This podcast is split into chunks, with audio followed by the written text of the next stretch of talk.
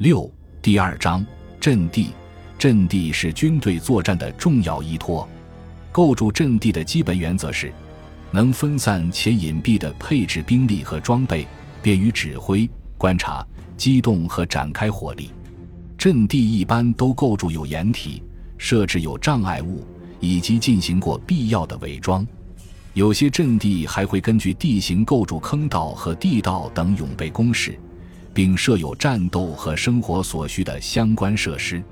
本章主要介绍单兵阵地。在战场环境下，任务的类型和时间的多少基本上决定了士兵能够修建出什么样的阵地。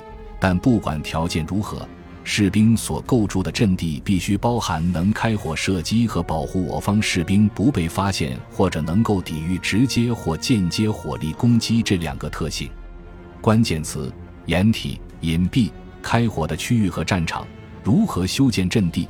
阵地必须保证士兵在受到前方直瞄火力压制时，能够在阵地正面掩体的保护下以四十五度角进行射击，并且掩体要能遮挡枪口位置，因为敌人的直瞄压制火力射击路径不会同士兵攻击路径完全一致，因此遮挡枪口位置有助于士兵在对敌人进行持续射击的情况下。减小被敌方直瞄压制火力所击中的概率。阵地掩体，阵地的掩体必须非常坚固，既要能抵御步枪的火力，又要能抵御飞溅的弹片，还要能抵御爆炸产生的冲击波。阵地的正面掩体最好使用天然的材料，诸如粗壮的树干、原木和大石块等，这不易引起敌人的注意。如果没有合适的天然掩体材料，士兵可将挖掘掩体时得到的泥土装入沙袋中，当沙袋充分吸收水分后，其抗穿透能力和抗冲击波能力都会得到极大提高。阵地掩体基本要求：足够厚，至少有四十六厘米（十八英寸）的夯实基土层，以抵御轻武器火力；足够高，能够为射击状态下的士兵的头部提供保护；足够空间。掩体的空间要足够，手脚伸展，以利于扩大射击扇面；足够长，掩体的掩护范围要广，确保当士兵以四十五度角射击时，掩体亦能提供保护并隐藏枪口。这一点尤为重要。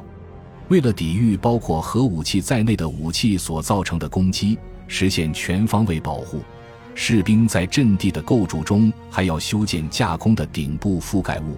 侧翼及后方掩体，以此抵御来自阵地上方、侧翼和后方的间接火力攻击。另外，为了保证士兵进出阵地时不被敌军发现，士兵应尽量在掩体后方的匍匐区域内活动。一个完整的防御阵地应带有全方位掩体和匍匐沟。为了提升核弹攻击之下的幸存概率，士兵在构筑阵地时必须通晓以下这些常识。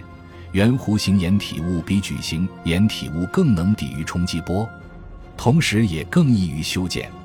狭窄的阵地入口更能抵御辐射。阵地上的大部分放射性尘埃是通过入口滞留在阵地内的。阵地挖掘的越深，土层越厚，抵挡核辐射的能力就越强。四肢蜷曲有助于减少进入身体的核辐射剂量。深色且粗糙的表面能在一定程度上削弱核辐射通过反射带来的伤害。阵地隐蔽，为了不让敌军发现，士兵必须对阵地进行必要的伪装。阵地应该尽量保持天然风貌，天然风貌带来的隐蔽效果比人工伪装的效果更好。原因在于天然隐蔽易于改造，不易引起敌军注意，无需回收。在挖掘阵地时，士兵应尽量不破坏周围的天然隐蔽，把挖掘的基土置于阵地后方，并进行伪装，尽量使用无需回收的伪装材料。阵地的伪装效果应看上去和环境相融洽。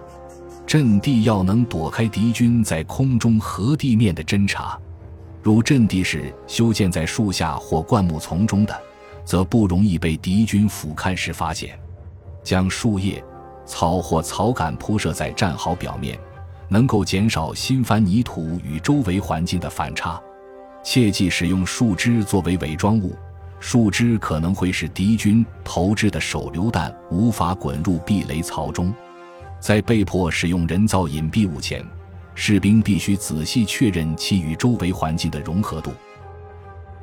感谢您的收听，本集已经播讲完毕。喜欢请订阅专辑，关注主播主页，更多精彩内容等着你。